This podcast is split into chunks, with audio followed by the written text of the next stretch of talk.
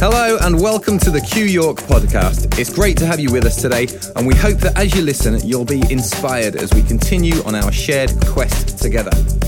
This podcast is entirely free, and yet it's not cheap to put together and wouldn't be possible without the generosity of our supporters. So, if you consider yourself a supporter of Q, then please head to qyork.co.uk and hit donate to show your support today, because there really is no Q without you. Thank you and enjoy today's message. Hey everybody, a big how are you from the mothership. Uh, just wanted to get some things out to you while we're in this time of shutdown and uh, in this second week of our not gathering together to uh, speak some things from my heart and um, hopefully feed your spirit a little bit and uh, help the peace of God to reign in you in uh, in all of this journey. It's a beautiful day outside, sun shining, and I'm reminded of uh, the words of scripture that say that um, as long as the earth remains, seed time and harvest, and summer and winter um, will not cease to turn up. So, uh, yeah, there will be better days. The sun's going to shine. This too will pass. So, um, be encouraged. Um, I have been obsessed for the last uh, week and a half with um, with some thoughts from um, the Old Testament of the Bible, from from actually the Book of One Kings, and uh, it's the story of um, of the prophet Elijah. Great story. I mean, these things are you know equal to or greater than um, a lot of the uh, novel, legend, historic stuff that we uh, that we like to read and uh, well worth the read. And uh, um, this story of Elijah, who was you know, one of the great prophets of the nation of Israel, um, starts in uh, 1 Kings chapter 17. And, and what I want to talk to you about, not just in this um, presentation, but, but also in at least one more subsequent one, is um, the events that are recorded in chapter 17 and chapter through chapter 19 from when Elijah bursts on the scene. But you'll you'll see from what I want to talk to you about that there are some great uh, significant relevances from which I think we can draw some wisdom at a time like this. Uh, forgive me if I keep looking off to to the side. Um, I've just got my notes there, and uh, I am not a technophile, but I'm not bright enough to figure out how I can have them straight in front of me, and I don't have any idiot cards, uh, probably because we've got no idiots in the house um, who can hold cards, uh, except possibly me, but then I'm this side of the camera, so there you go. Um, anyway, this this this whole narrative from uh, 1 King 17 to 19 uh, it's a story that's absolutely rich with metaphor and, and with magic for a time like this. Um, it includes self isolation, empty shelves, obedience, the need for change, um, helping and serving others ahead of our own needs, and uh, unexpected sources of provision. Uh, so the outcome, the, the outcome uh, is that those in the remit of the story um, had enough, and uh, that's part of my thrust and my drive to you today in, in talking about this. We're introduced to the story with this um, guy called Elijah bursting on the scene, and um, I suppose with great vigor and self confidence in in his prophetic gift pushing him from the inside to come out. And and can I say a word on that at the moment? People are prophetic like me. Um, there's lots I wouldn't and can't say at the moment because the prophetic heart tends to see not what is, but beyond what is, and and maybe we'll talk about some of those uh, thoughts and ideas at a more appropriate time. But onto the scene bursts Elijah and um, gets an audience with the king and tells the king it's not going to rain until I say. Now, I don't want to go into all the um, all the stuff about how people would perceive judgments for behaviours and unrighteous kings, etc., etc. I mean, uh, you know, that that's that's a whole different debate. What I want to pick up on is is really what I believe the words of Scripture, the narrative of this ancient book, is trying to convey to us today in March um, 2020, in the middle of um, the COVID 19 scare. Uh, and how it might um, touch and affect our lives. So, so he comes in. Of course, he says there'll be no rain. Now, that's really setting the scenario for a series of events uh, out of which I want to draw the thoughts. Because obviously, if there's no rain on the land, then that produces a state of drought, and if there's a state of drought, that produces a state of famine. So, we've got this backdrop here of of drought, famine lack. What do you do in the midst of this situation to survive, to thrive, um, to understand, to make it? Well, we finish up with um, Elijah. Um, of course, you know, he, he becomes the victims of his own prophecy and his own words because having said it's not going to rain, of course, you know, the famine uh, the drought and the famine that come also affect Elijah, who said there would be no rain. Uh, okay, without getting too controversial, um, the words that we speak and the things that we put in place are never confined to the moment in which those words were spoken or what those words were designed to put in place is put in place. It goes beyond that. And now Elijah finds himself in a situation where what he has said and released has produced scenarios that he probably did not expect to the degree that he's now experiencing them.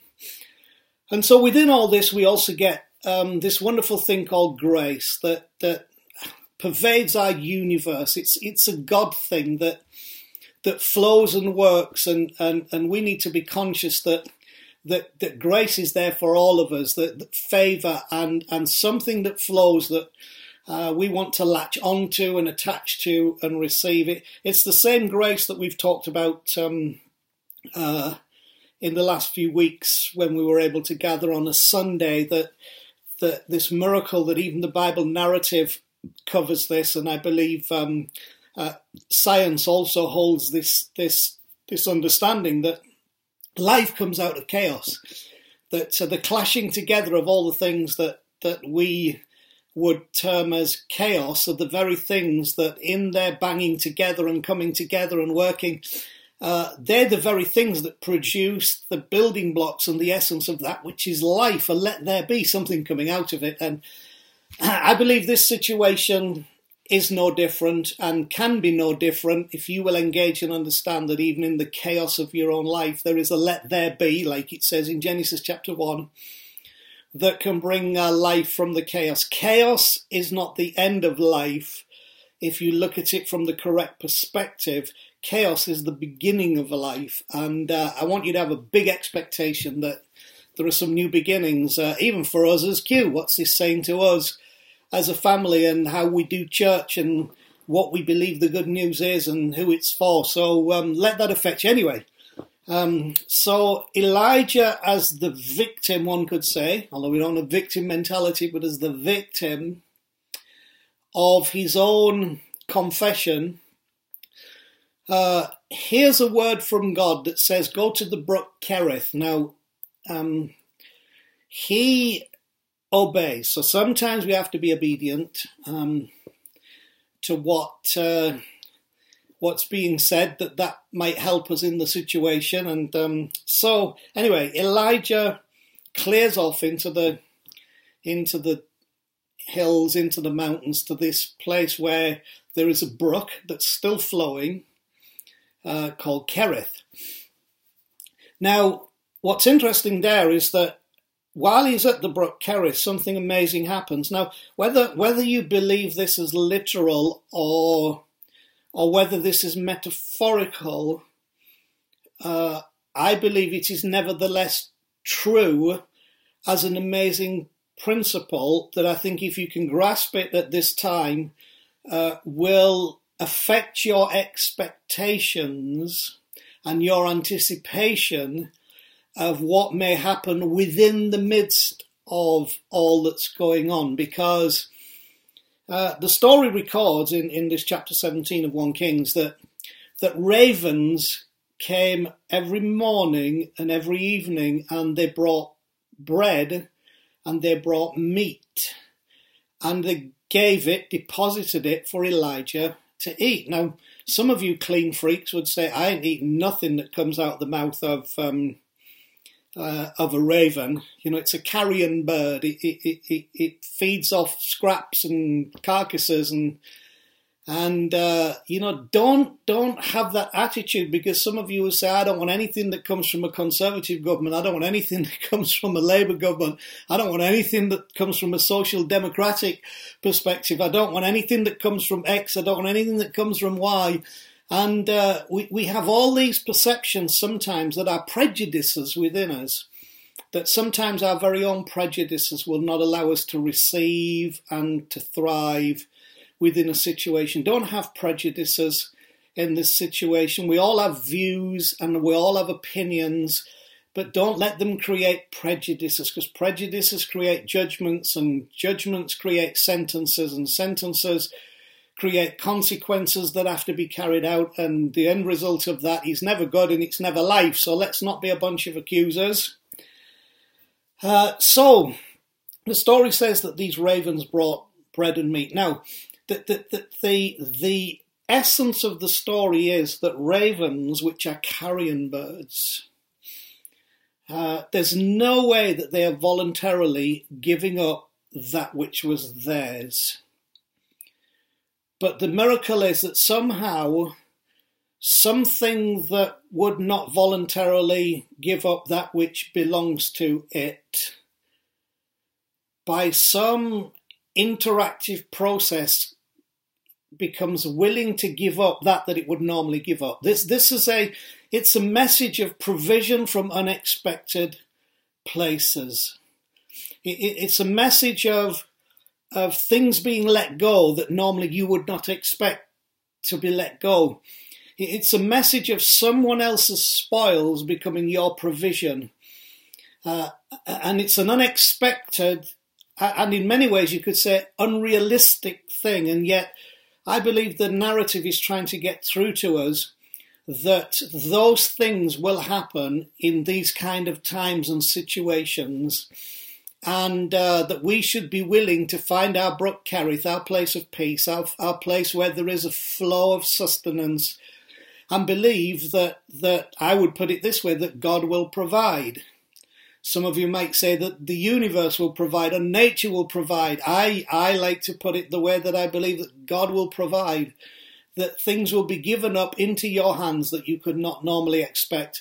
Uh, so be in that place uh, uh, with a willingness to receive, because this was the experience of Elijah's self isolation. Get the point? Clever. Thank you. You're welcome. I'll see myself out. Okay, so um, the other point is this that throughout all of this situation, uh, of which Elijah himself was, in essence, you could say, partly to blame, uh, he had enough. And uh, in this situation we're in, all that we all need is enough, okay? Uh, I think it's extremely sad, the hoarding that's going on. Uh, there is a principle in um, in social understanding that is to do with why herds stampede. So, you know, why does a herd of buffalo or a herd of, of, of cows or whatever, why do they stampede? And uh, they do it because one or two creatures get spooked. And then all the other creatures get spooked, not because they know what they're spooked about, but because the other two creatures got spooked. So now everybody's going to do what the two do who originally got spooked, who may not have even been spooked by anything legitimate. You know, it might have just been a noise or something out of the corner of the eye that may not be something that you should be spooked about. But now the whole herd goes into stampede mode and you know, anything in their path gets run over and crushed, and it's the it's a herd stampede mentality because we didn't think why did these two creatures get spooked. We just thought, what's happening? They're running, we're running, they're stampeding, we're stampeding. Uh, please try and avoid this. You know, we want to care for people. It broke my heart to see, uh, you know, the, I say little old guy, you know, I'm probably a little old guy now to some degree. I'll be 64 next week. Uh, you know where I live, you know what I like. Um, all gifts greatly received. No, seriously. Um, uh, you know, to see the shelves empty and also to realise that some people don't have enough money, don't have credit cards to buy stocks to fill their garages to last them, you know, for the next 15 years or whatever. And, and to see the health workers as well finishing their shifts and not able to get food to their family. Horrible, not good. Uh, let's be an example to people of um, of kindness and uh, realize that if we are kind and if we understand how these things work and we understand how how life will deliver to us um, what we need and uh, and that there is for me a divine presence that works in that and with that and through that then we will have enough and we'll be able to be a blessing to others. So please don't be one of these people who hoard stuff. Um, help people serve people. So anyway, the point is uh, through these unexpected things that the point is that they, they they through all of it had enough. My prayer, my belief, my desire, my hope, my expectation for all of us within this and until this thing passes is that you will have enough. I want you to grab that today. It's my it's my hope, my faith for you. You will have enough. The ravens will be there for you just as they were for Elijah, and the brook will give you sustenance in your soul so that you can be at peace. Um, so, our lessons learn to expect sustenance and provision from unexpected places. Because um, it says God commanded the ravens. Uh, okay, but then it gets it gets a little crazy because um, as it is with life, then the brook dried up. Now, I'll talk a little bit more when I do another talk about this, but you know, we can be in a faithless space that is all about, yeah, but what about?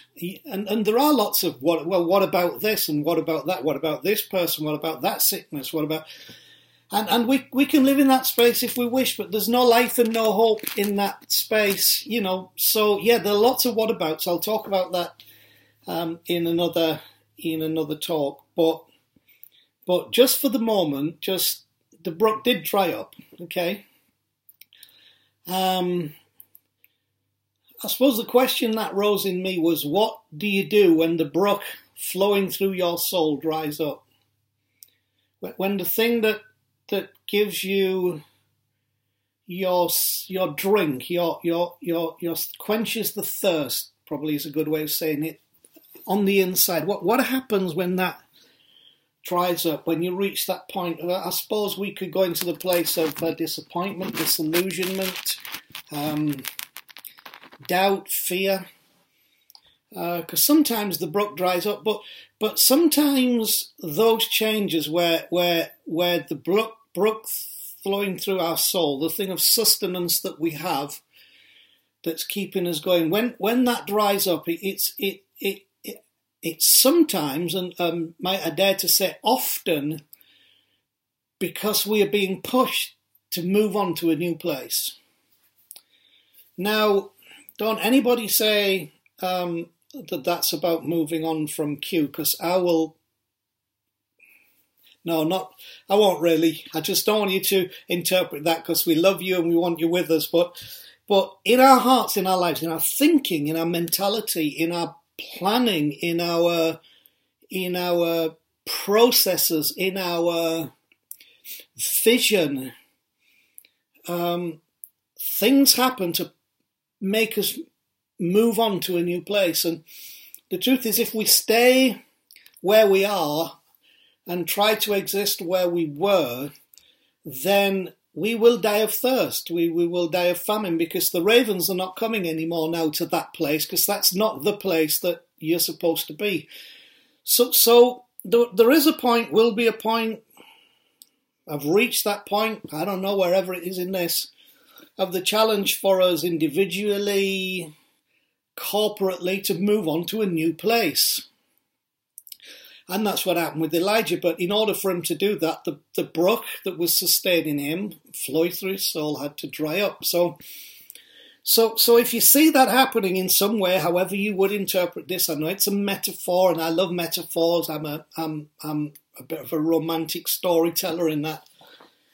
But you, I think you all know what I mean. Sometimes that thing just dries up and you stay and you die or you move on to a new place. I, I think I think some of this that's happening is the challenge and will be the challenge for us to move on to a new place. So so anyway, Elijah moves on and he is sent to a place called Zarephath, which is a coastal region in current day Lebanon. So he's he's in essence he's out of his um, out of his comfort zone, out of his place. And uh, he's told to go there, and he meets a widow. Um, whenever widow crops up in in narrative, ancient narrative and stories like this in the Bible or references, it's always pointing you initially that this is a person living in from and through a place of loss. Um, again, it's it's a metaphorical time bomb that's supposed to go off in your spirit to say all that's happening with this person is happening from a root of loss. There's a place of loss that is shaping how this person thinks, uh, and is also giving you insight to their their need, their emotion, their heart. So there's this this widow and uh, just as the instruction says, don't touch your face, um, don't don't do what I just did. Uh, anyway, um, she is collecting firewood. And the reason she's doing it, the narrative says, is because uh, in this drought and famine, um, in this crisis, in this pandemic, um, she has a fatalistic mindset that once it might be justified, we don't know if she's lost her husband during the crisis. We don't know if she's been a widow for a long time. We don't know. The, the widow thing is just alerting us to that situation and where her head is, is she's going out to collect firewood because at home she has uh, a, a, a small jug of oil and she has a jar of flour. And the narrative says that the story says that she was going out to get this firewood so she could make a cake with the oil and the flour to bake so that her and her son, which would seem to be her only son, that her and her son could eat this last meal together before they died of starvation and lack. See that the mentality that's going on, this fatalistic picture that's being painted. And um, her mentality was I only have enough to die, but not enough to live. I, I find that challenging at a time like this because our own mentality can be uh, speaking to us from the back of the mind here saying, it's over, you only have enough to die but not enough to live, which is why this is a follow on story from the from the uh, ravens at the brook, this has now taken us in another direction of instruction and help. What happens when the brook running through your soul dries up? What happens when you have to move on to an unexpected place? So, so with this woman, there's this sense of finality, of imminent doom, which, which I'm sure you realise at this time that can be the mentality that we have to guard against. You know, we've got to take our one our one jug of oil and our one jar of flour and bake our last meal and woe is us. And um, so this woman had planned that her and her only son would eat together and then await the inevitable coming death. But Elijah now comes along, and Elijah's sent to her, and that's also an interesting part of the story that's trying to convey something to us, which he sent to her of all the widows in all the lands, why her? And this is where again you can say, but what about all the other widows in the land? Yeah, I get that, but but let's just focus this in a little bit um, because the message is about one of the importance of this woman. She is not invisible. Her plight is not without notice or recognition. She is not forgotten. And there is a wider story here trying to be conveyed from Scripture that we can be like the widow of Zarephath, who living from a place and a space of loss and and and finality and um, uh, and a sense of of death rather than life need to realize that we are not unnoticed, not unrecognized, not unseen, that there is something, someone working for us and towards us that's trying to say this is not about no other widows matter. It's about you need to know that you are not invisible, you count, you matter. And the lesson and wisdom that comes in this is taking us is taking us on another step of this, this journey of help and instruction. But what happens next is crazy because Elijah presents this ridiculous request to the woman. Um, she's already told him that she has this this one jug of oil and this one jar of flour, and she's going to bake it, and her and her son are going to die. Um, Elijah says, First bake me a cake, and then bake one for you of your son. First bake me a cake, and then bake one for you of your son. Well, it's like, well, I don't have enough to do that. And uh, if our mentality is such that we have a have a holding, keeping spirit rather than a giving spirit, the truth is what we have will never produce what it could produce that would bring multiplication and life to us. So we've now come the ravens. It's one thing to excuse me. It's one thing to do you like the mug? Skull mug, Day of the Dead, and say, well, oh, that's got to curse the message. I don't think so. Anyway, um, you know, it's one thing to read a story about ravens giving up their meat and their bread. Um, you know, because that's a ravens, you know, God speak to the ravens. But this is now about people. It's about me and it's about you putting somebody else first above our own needs, being willing to share what we have, being willing to take what we have and put someone else's need ahead of our own, believing and trusting that as we put someone else's need ahead of our own, our own need will be met in the process. This is a fantastic, spiritual, godly biblical, intensely human, caring attitude to have that really I believe the spirit of Jesus was that when we do that and if we do this for others, you know, even the even the uh, the universal truth, do to others as you would have them do to you you know, um, you will reap what you sow. With the measure that you give, it will be given back to you. Give and you will receive. Are some things that we we like other people to do that. We like ravens to do that from the unexpected. But but this story is bringing us back to saying, what about you? What about your heart? What about your willingness? Can you have the Spirit of Christ in this situation?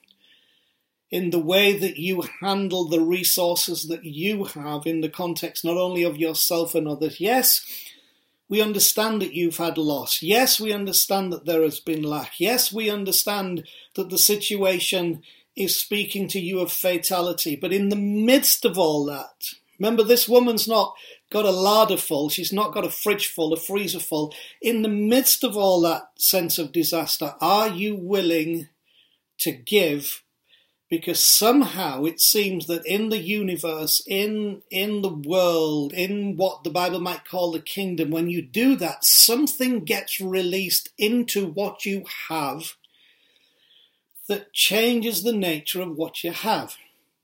So first bake me a cake and then bake one for you and your son. A big ask.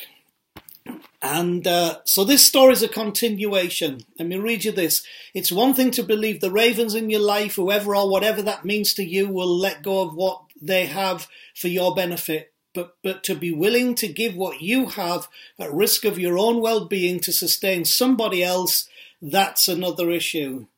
Now, that's a whole different challenge of faith in the realm of trust and provision. Excuse me. So, the story. The jar of flour and the jug of oil, the story records, did not run out until the crisis, until the famine was over. Something happened in within the essence of what that woman had that sustained her through the whole length of the crisis, the the famine, the, the, the difficulty. Uh, it's a miracle of multiplication within the giving.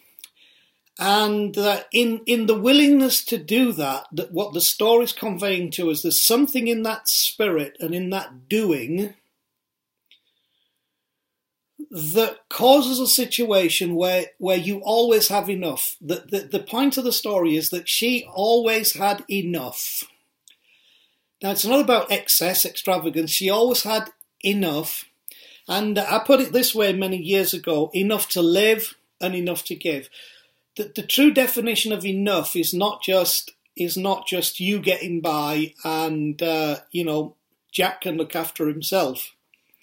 The the real definition and essence of of the true enough that reflects the heart of God in humanity is enough to live and enough to give. That's where we want to be in every dimension in our provisions, in our hospitality, however best we can do that and maintain connection with each other.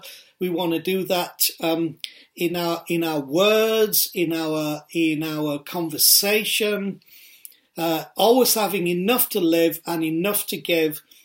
Because what happened was Elijah was sustained, and the woman was sustained, and her son was sustained.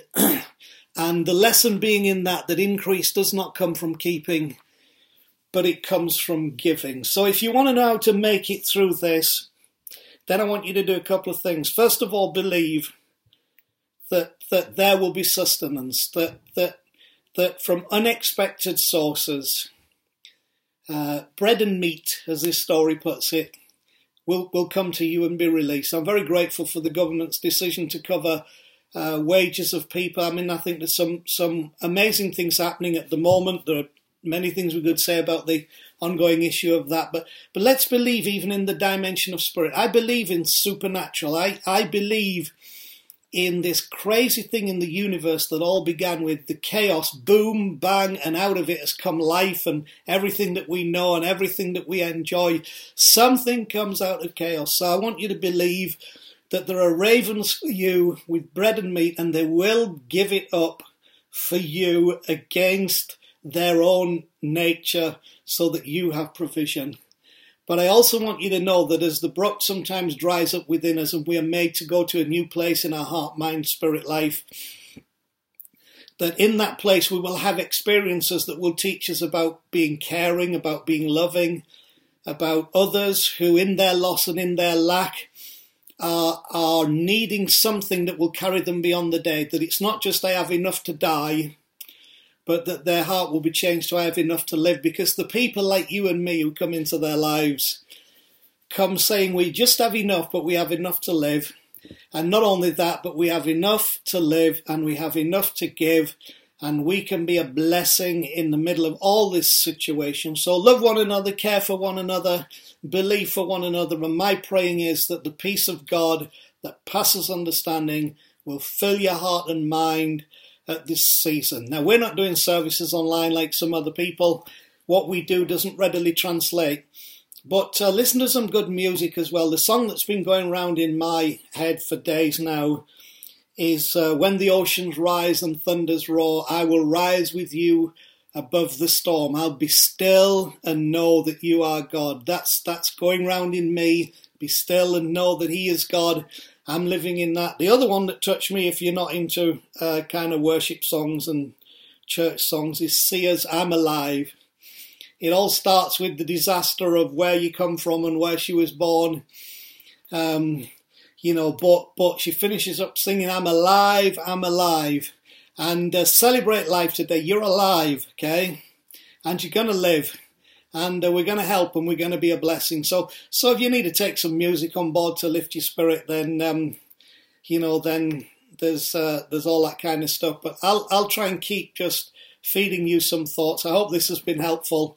And uh, I bless you in Christ's name that the Spirit of Christ will pervade everything within you, that that which is transcendent through all time and space, that's always been and is always flowing, and uh, that has made this world and the beauty go on for all this time, will make you go on for a lot longer yet. So we bless you, we love you, and uh, please let us know if we can serve you in any way, if we can help you. We've got lots of people saying, I can pick up groceries, I can transport, I can do uh, we want to help you, especially those who are vulnerable. Please give us a shout because we love you, we care. And um, uh, yeah, so love you, and I'll catch you next time.